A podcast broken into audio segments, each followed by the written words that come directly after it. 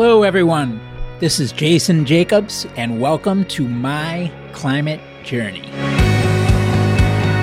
This show follows my journey to interview a wide range of guests to better understand and make sense of the formidable problem of climate change and try to figure out how people like you and I can help. Today's guest is Joseph Stagner, the Executive Director of Sustainability and Energy Management for Stanford University.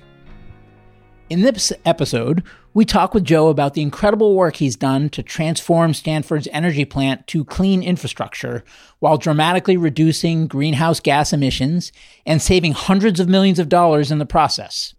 We also discuss Joe's views on the importance of transitioning from coal based power to clean electrification some of the misconceptions and questions that need to be answered to encourage others to adopt similar models, how Stanford is helping mobilize other universities to head down a similar path, and Joe's thoughts on how to accelerate the climate change movement overall. As you'll hear, Joe is deeply passionate and knowledgeable about his field and about this problem.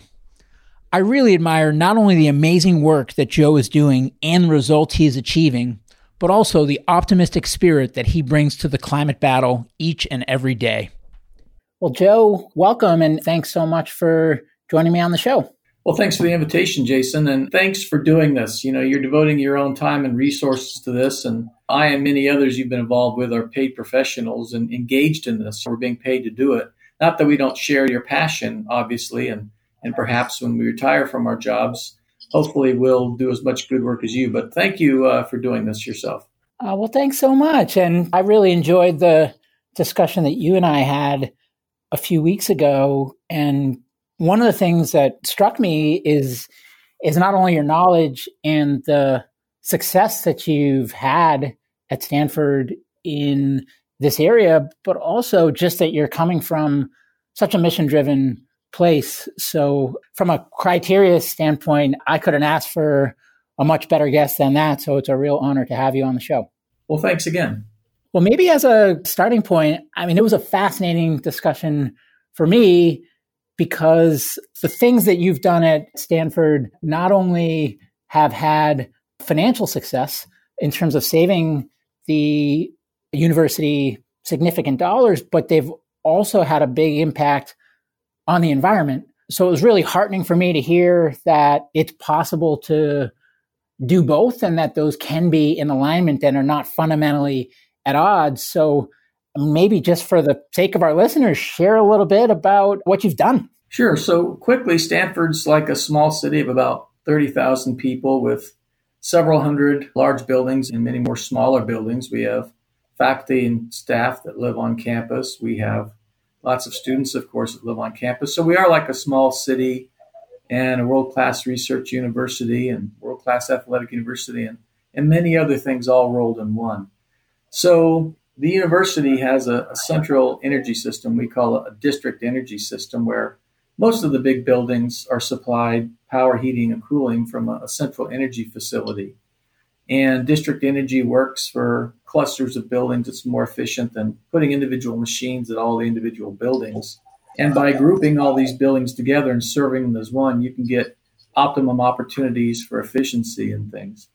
And back in the 80s, the university was well ahead of the game, as Stanford often is technologically, in putting in a, a large gas fired cogeneration plant in 1987.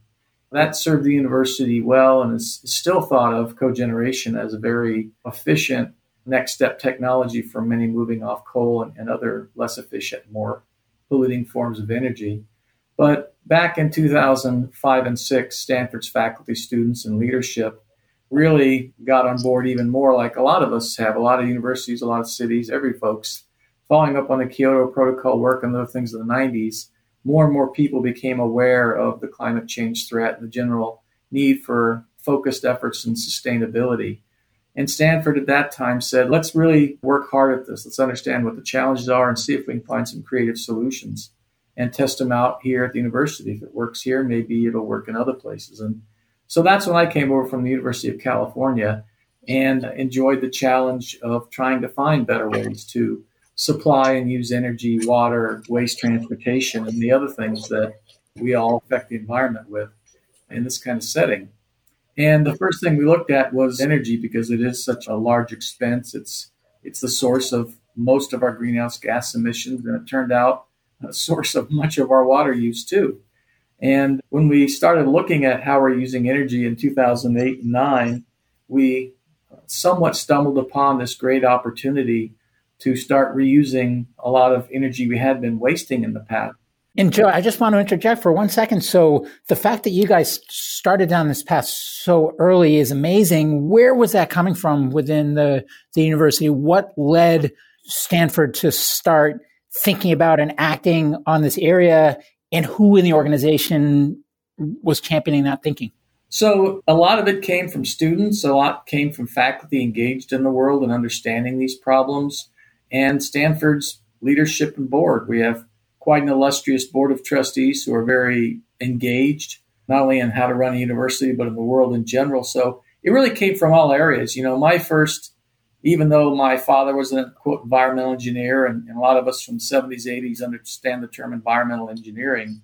Really, it was when I was at UC Davis in 2003 and four, when leading the utilities program, when a group of students came and said, "Can we have some of your time? We want to explain some things you may not know about greenhouse gases and climate change." And I, like others, had heard of the Kyoto Protocol at the time, and really, in our minds, you know, it was about chlorofluorocarbons and the ozone layer and we hadn't heard much about this growing CO2 threat and things. And so my first real awakening about it came from students at UC Davis, and at the same time, all around the country, I think many student groups were helping to awake the folks that do these things and the older folks in society that there's information coming out and you need to pay attention to it. Maybe Al Gore helped spark some of that stuff. So a lot of that stuff in the late 90s and early 2000s Al Gore students and many others got the word out. And I think that's where this motivation from Stanford came to just the organic collection of everybody saying, look, let's see if we can help find some solutions and do this better. And how much of it was driven by mission and how much of it was driven by cost? Stanford went into it with eyes open and with no prejudgment about any of that. They didn't say you have a blank check and we want to be green and spend whatever it takes. And they didn't say if it doesn't pay off, we're not going to do it. I think they approached it with a completely open mind and said, We have no idea what's possible. Look at what's possible and bring us options, and we'll go from there. And so, in the end, we were fortunate enough to find things that both save money and increase efficiency. And the university never had to make that tough choice. Do I save money and stay brown, or do I spend more and go green? We were fortunate, and I think much of society will end up being fortunate, whether it's electric vehicles or electrification of buildings or anything else, that perhaps it's not all doom and gloom. It's not all loss of jobs and costing more money and all these other things.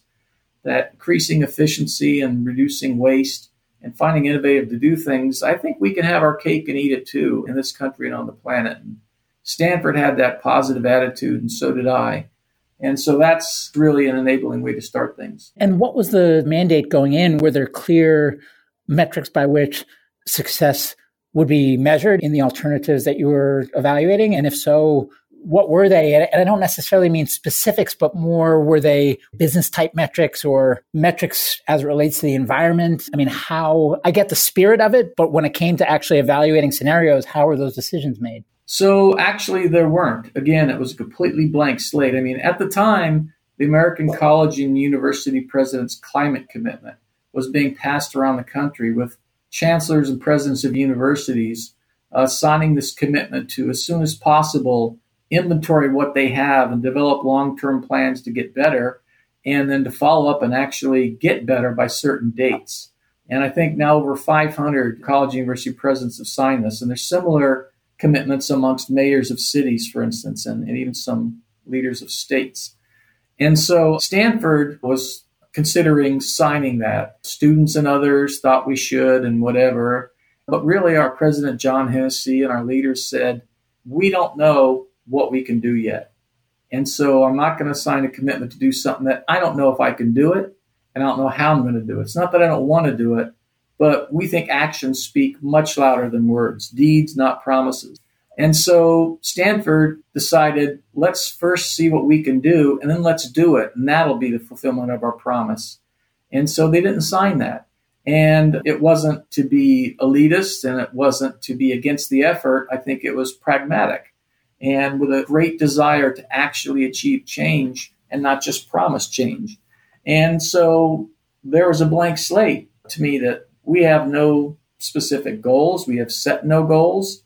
We need to know what we can do by when. Bring us options and let us formulate a plan.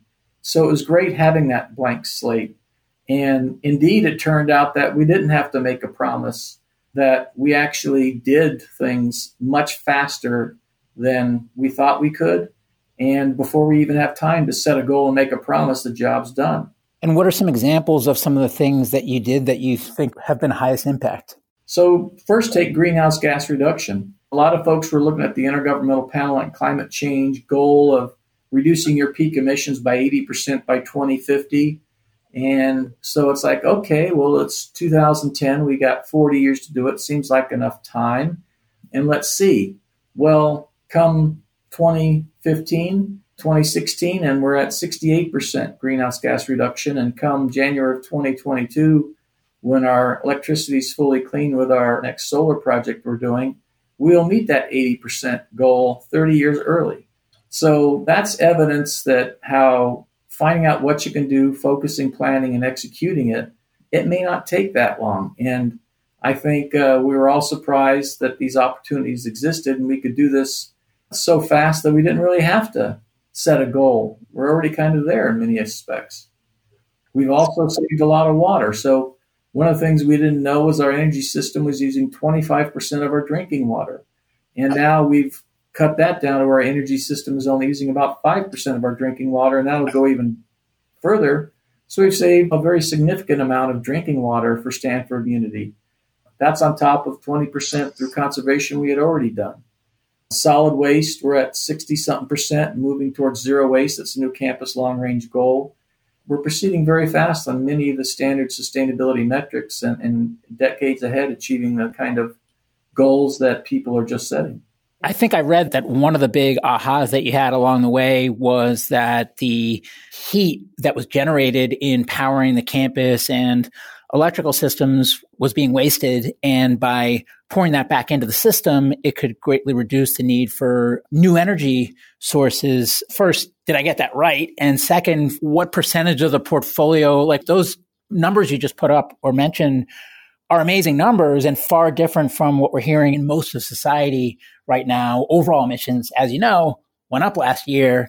So was that the big aha or were there other key insights that you came across along the way that are worth discussing here? I think there was one kind of pre-known aha and one that was discovered.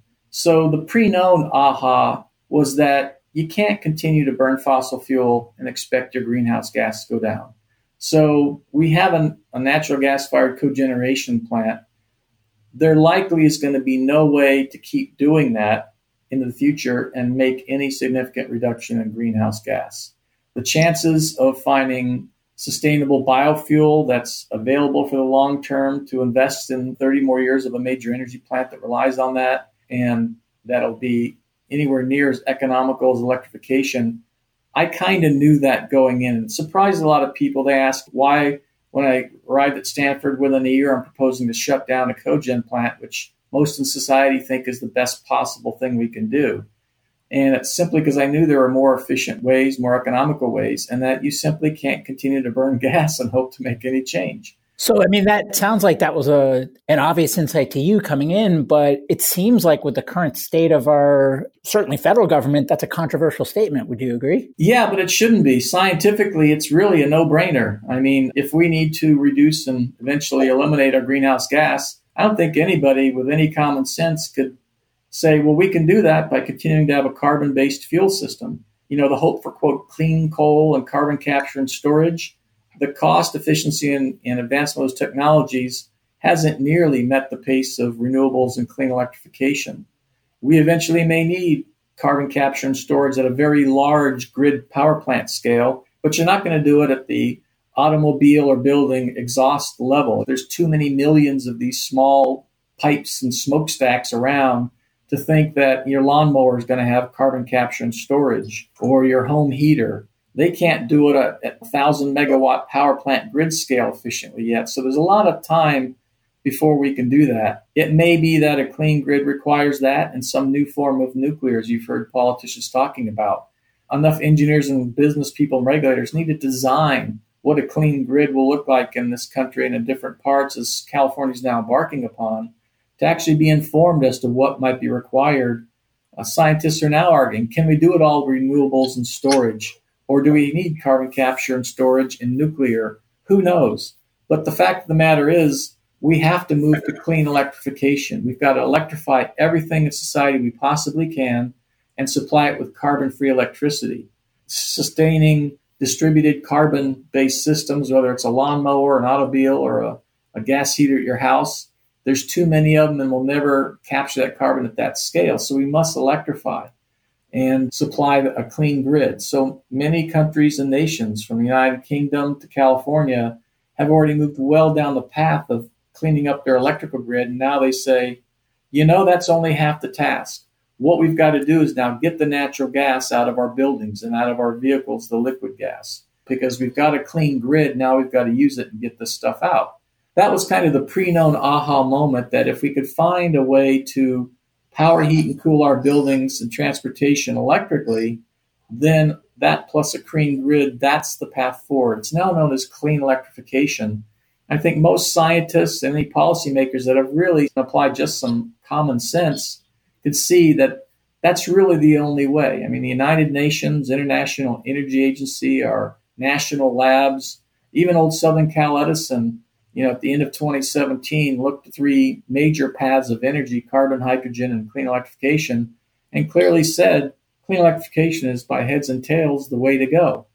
And that's what we learned too. So I think society's understanding that now. Now, the real aha moment then, with that in the back of our minds, the real aha moment was that while we thought to electrify our buildings, we might need to deploy heat pumps so that we could suck the heat we need to make hot water and space heating out of the ground, ground source heat exchange, or maybe run a pipe to San Francisco Bay and suck the heat out of that or something. Those are the things we had in our mind that would be required the huge aha was that when we looked at every hour of the year how much heating and cooling we're doing and how they overlap, that there was enough heat we were wasting in our cooling process, air conditioning buildings as it were, to supply all the hot water and heating we needed practically. And that was amazing. We thought it might only be 5 or 10 or 15%. And you can liken that for the person at home listening to this you can liken that to, I use the analogy of someone in Phoenix, Arizona, when it's 100 degrees outside and they're cooling their house, and then they turn the hot water faucet on to have a bath or do some laundry. They're burning natural gas probably in their garage in their hot water heater to make that, that 120 degree water. Meanwhile, their air conditioner is sending 140 degree refrigerant to the outside of their house to a fan that can then blow all that 140 degree heat into the 100 degree atmosphere.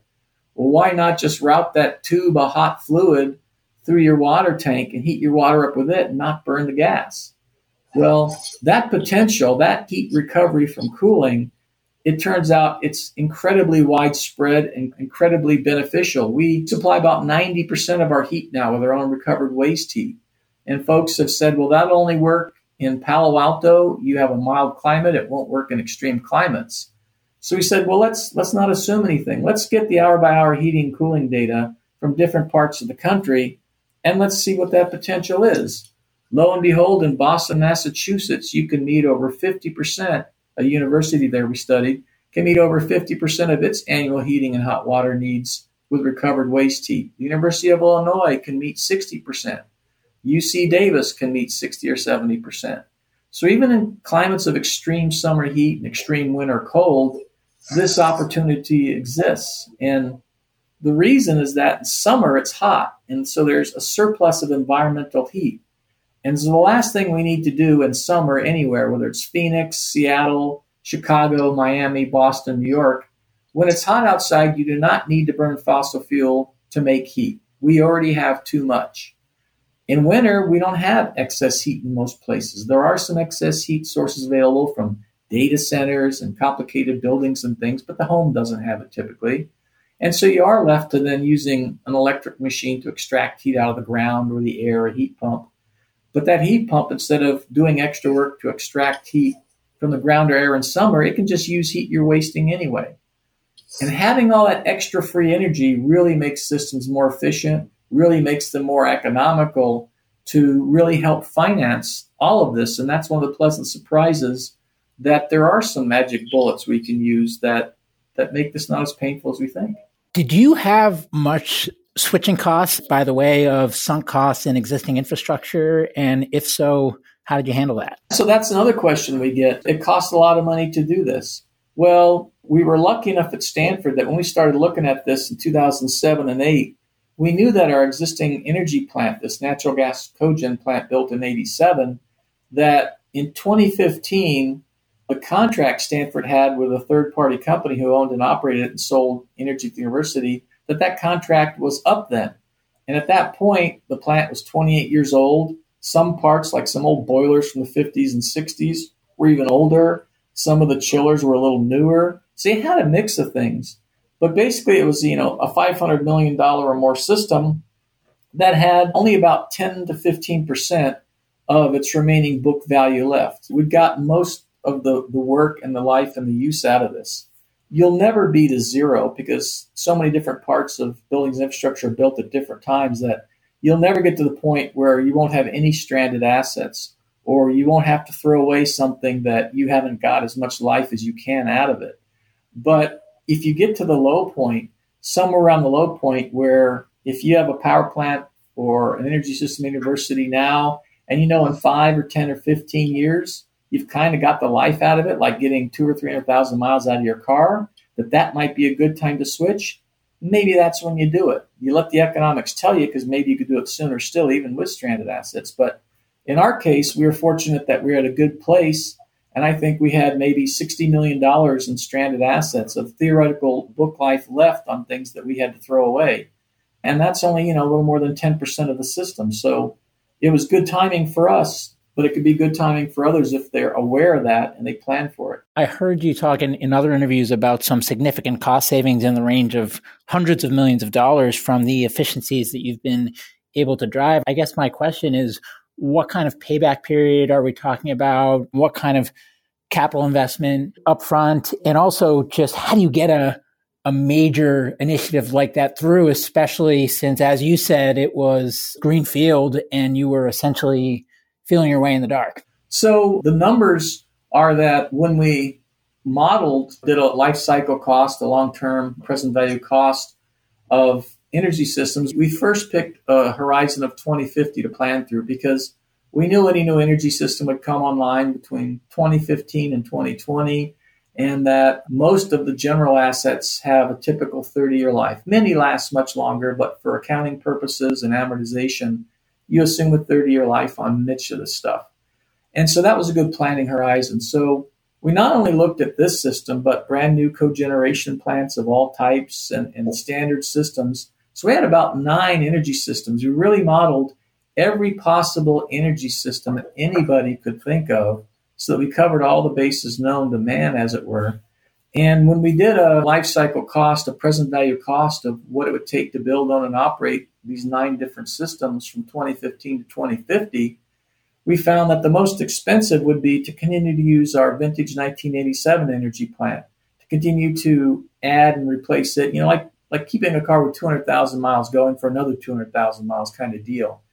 That was about $1.6 billion of present value cost. We then found the other eight options, which were all modern and which used newer technologies that were more efficient, whether they be fossil based or clean energy based, those had a range of from 1.2 to 1.4 billion, with the cheapest being the 1.2 billion dollar system we ended up putting in.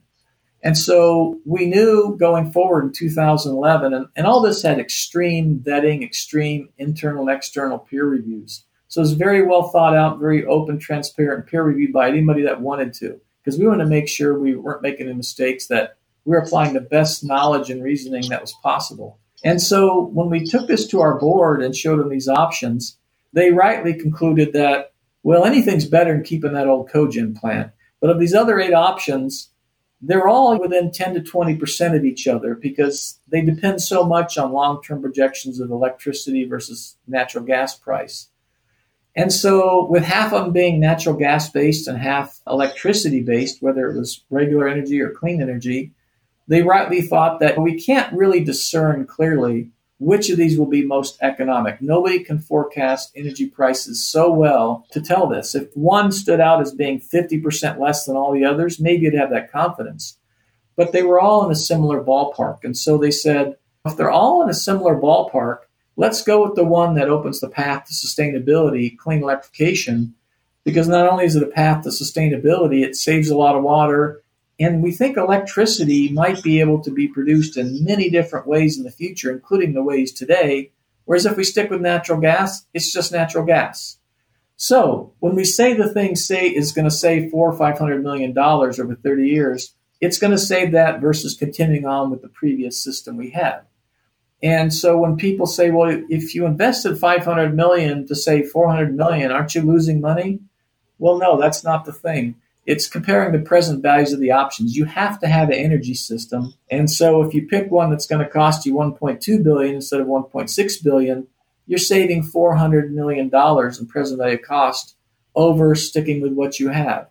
The fact that part of that 1.2 billion or part of that 1.6 billion might be a capital investment of 500 million for the system goes into the present value cost analysis and you'd have spent it either way. So it is a true savings. Well, then people say, so what's the payback, as it were?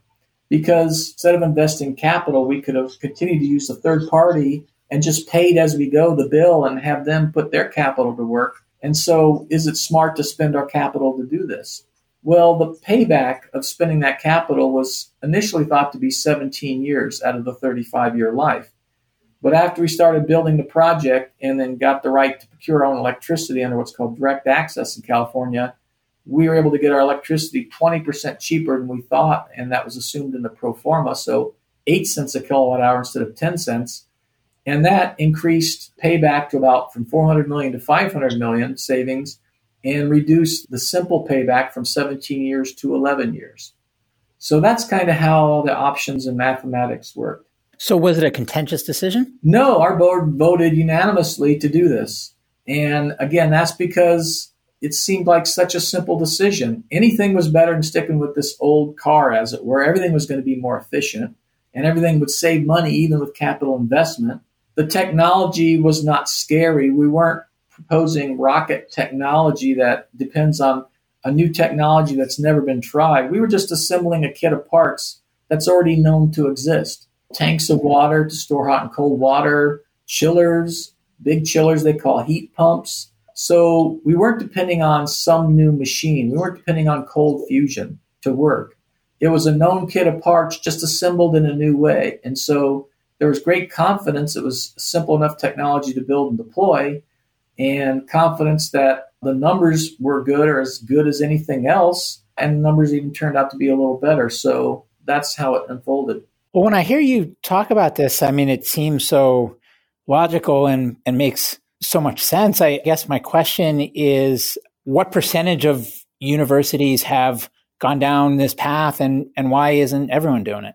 Well, I think number one, we were just at a fortunate time to start looking at what our next energy system might be in 2007 and 8 in advance of a lot of major universities, both because, you know, like other universities, Arizona's that started the climate commitment and, and the UCs and others, there were some universities that started earlier in the country than some others that believed in the climate change science and threat more, while certainly most universities would accept it, their academics, many of their utilities and operational folks don't believe it. And so there's a, a fight going on there. But Stanford's folks all understood and believed in the science. And we started earlier than a lot. And we were fortunate enough to have an energy system that was going to be expiring in, in five or seven years and so it was really kind of perfect timing for us to find a solution and create it.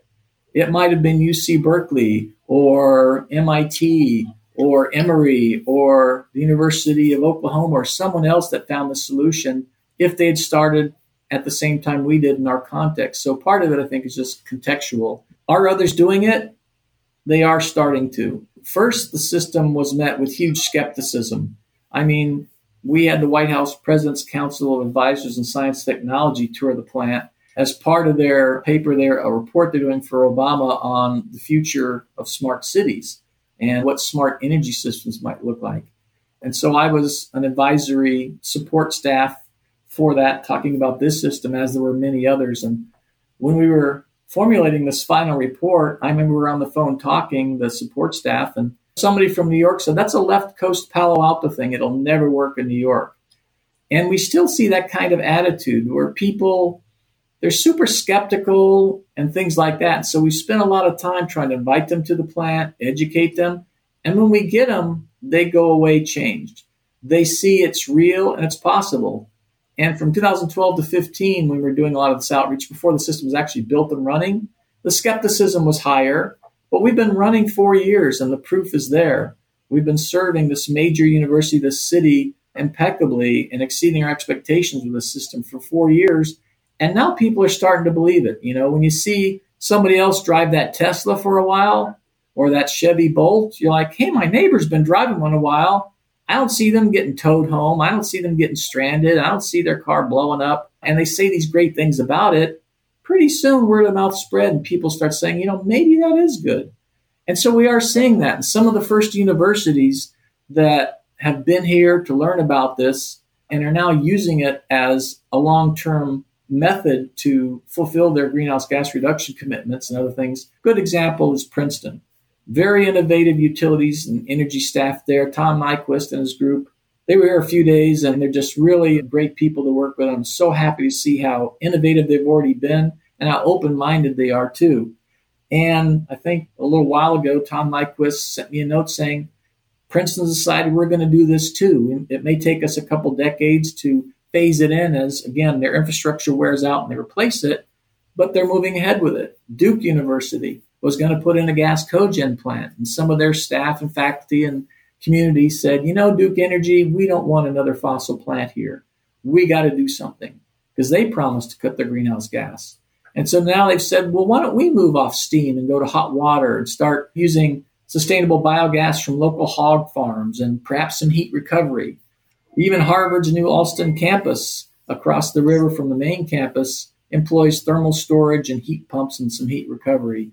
So we're starting to see it more, and that's really great. It's like the electric car thing. Once enough people do it, and people see it, and that it works, I think it'll spread faster. And other than getting more people to come and see the facility with their own eyes, what else do you think we can do both to get more universities to act in this area, but also, honestly, just to get more people in whatever their industry is to be inspired and mobilized to help go down this path in whatever their respective field and industry is? Over the last five years, we keep track of when we go and speak about this and how many people we're speaking to and how many people come and tour the plant. We keep a log of that because we're curious. And I think over the last five, six years, we've exposed over 12,000 people directly, personally to this. Just yesterday, we had E.ON, one of Europe's largest investor owned utilities here. We've had Electricity de France, Shanghai Shen Energy. So many people have been exposed. And so you ask the question, what does it take to move to action? And uh, some of those questions pertain to, well, this works for district energy. Should we install new district energy systems to support cities? People don't know it, but a lot of cities already have at least a district heating system. If you think of all the the steam manholes in New York City. That's Con Edison's steam distribution system to provide heating for buildings and hot water. They may not have a system for cooling that spans the whole island, but if they put one in and convert it from steam to hot water, there could be billions to trillions of dollars of value and savings just in Manhattan alone or downtown San Francisco or Shanghai. And so people are starting to look at it from a district energy perspective, but then we started asking, well, what about people's houses? What about an apartment complex? EPRI, the Electric Power Research Institute, held its first, uh, what I hope will be many coming, clean electrification conference in Long Beach last year. And I was there, and there's thousands of people there because the industry wants to know how to move to clean electrification because I think many people realize you can't keep burning fossil fuel and get anywhere. And hydrogen, that's similar to carbon capture and storage, it's a long, expensive haul, and it may never prove even competitive with clean. electrification. So I was on a panel with a fella from Eureka who designs and helps people design very sustainable apartment complexes, and also with Southern Cal Edison. And they were pointing out you can go to clean electrification by having a, an electric air conditioner and an electric heat pump for your heating. And then I said, well, if you have that, you could also, couldn't you do heat recovery? Again, the analogy of the person at a house in Phoenix that is air conditioning and making hot water. Why can't we do this at house scale? Can we do it? And so we've had many such questions, and others have too. Is this scalable? We know it's transferable in forms of district energy all over the world, but is it scalable to standalone buildings, strip malls, the individual house? Well, I'm designing a house to build in Florida upon my retirement a couple years, and I want to embody these concepts there. So the first thing I asked was, can I get any information about could this work in a house? Do people make the machines that we need to do this at small scale? Well, I quickly found they don't make the machines to do this yet. But I asked Johnson Controls, who owns York and is all this, why can't you guys, you know, take one of your home air conditioners and just route that little tube of hot fluid through the hot water tank? And why can't we do some heat recovery at home? And so I got them thinking about it. We've tried these organic uh, efforts, but then actually just a few weeks ago, it occurred to me when we when had a flood of these kind of questions from people from the outside and things. I actually went to some of our senior energy faculty and said, "Look, there's a list of questions that we need to answer, and that is, is this feasible to do at the house, the apartment, the smaller scale? Are the machines there, or can they be created to do it? Once society does clean electrification, what will be the impact on the grid? A lot of people think if we electrify everything, we're going to overwhelm the electrical grid. And so we've tried to show that, well, you need about 20% to 30% more kilowatt hours produced, but you may not need to change the transmission lines because we actually draw less peak demand off the grid now than when we had our cogen plant. Even though we went all electric and we used 20% more kilowatt hours, our peak demand on the grid went from 46 megawatts to 38. And so, how do we estimate these electrical loads and patterns if we electrify society and then go inform the state and the country? Here's what the impact might be. It's not as bad as you think.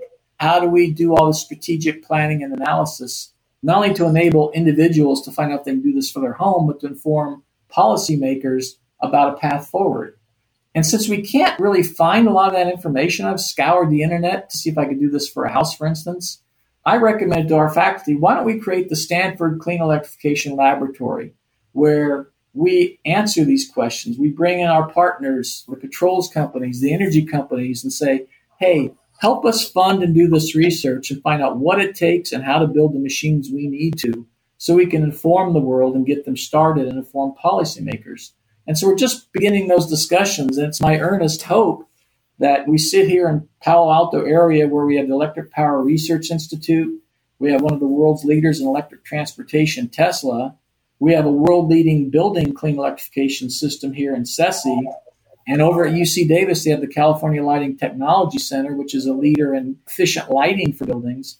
I said, if, if Stanford becomes the building clean electrification center, we can leverage on our heating and cooling electrification expertise and answer these questions. Bring in the University of California's lighting expertise, that's also at Lawrence Berkeley Lab too. And right here in Northern California, hopefully amongst other centers in the world, we can show, demonstrate, and answer these questions from macro to the individual home level and finish developing and finding these solutions and sharing it. So that's what we're doing. And so far, it's had a good feedback from the fact team. We're meeting in a couple weeks I hope we can start that and bring in industry and government partners and really focus on developing these answers and helping to inform the world, as likely many other universities and others are around the world. I'm not I'm sure we're not the only one doing this. But if you search the internet to try and understand this and see if you can do it at a house or apartment complex, good luck. Well, Joe, it's really inspiring for me to hear this. I think not only because of what you're doing and the results that you're posting, but I think just as importantly, or maybe even more importantly, just the mindset. And I think inspiring that mindset in more people is exactly what we need to help then move them down the chain to actually doing stuff and posting results like you. So this is a real pocket of optimism. I guess my final question for you is if you take a step back and not just in your world with facilities and infrastructure at universities and so on, but big picture, if you look at our climate change problem and our carbon problem, are you an optimist? Do you think we're going to figure this out? Yes, I know we will. But how fast we do and implement it versus the consequences that we suffer is the question. But the optimist is a good point. I've been asked many times, what do you think drives innovation? All these things. And my answer is first, you have to be an optimist. You have to believe there's a better way. You have to believe you can find a solution. Last person I interviewed with Stanford for this job was President John Hennessy. And as I'm sitting there next to his desk in his guest chair, and he looks at me and says, Joe, do we have to freeze in the dark with sweaters on to be sustainable? And I said, No, John. I think between business and economics and engineering, there's likely got to be solutions where we can continue to enjoy our lifestyle. If you want to drive a humongous SUV, great, but it's electric and clean, right? I think there are engineering and economic solutions out of this. And so that's the optimism, I think. Stanford, I think, embodies that kind of optimism in Silicon Valley of people wanting to find ways to do things. And that's what we've got to infect others with. And there's many in the world like this, don't get me wrong. But I think you hit a key on the head. You have to be an optimist and feel there are solutions that get you what you need without hurting you. We don't have to put half the country out of the work and bankrupt them to do this. Yes, people in the coal and oil industries and the companies and the shareholders will have to translate their efforts and work and business acumen into different technologies, just like the people used to run a lot of livery stables and make saddles did when cars came along. So embrace it, prepare for the journey and the move in a positive way, and move with us. Don't fight, and stay behind because you will get left behind and you will wither and die. Well, I think that is a terrific place to wrap, but I, I can't thank you enough. I think you've got a really exciting story and as I said, there's a lot of people that care about climate and want to help, but you are actually in the muck doing the work and posting the results with an optimistic spirit. So I think you're very representative of the the kind of guest I'd like to have on the podcast, but also just the kind of person that I want to surround myself with because I think it's people like you that are going to enable us to put our best foot forward to getting out of this pickle. So thank you for coming on, but also thank you for all of your great work. And it's my pleasure. And again, thank you. I do believe in all this, and I'm lucky enough to be paid to do it. You're not being paid to do it. You're volunteering. So hats off to you, and let's all continue the good work. Awesome. Thanks so much, Joe, and keep it up. Hey, everyone. Jason here. Thanks again for joining me on my climate journey. If you'd like to learn more about the journey, you can visit us at myclimatejourney.co. Note that is .co, not .com. Someday we'll get the .com, but right now, .co. You can also find me on Twitter at jjacobs22, where I would encourage you to share your feedback on the episode or suggestions for future guests you'd like to hear. And before I let you go, if you enjoyed the show, please share an episode with a friend or consider leaving a review on iTunes. The lawyers made me say that. Thank you.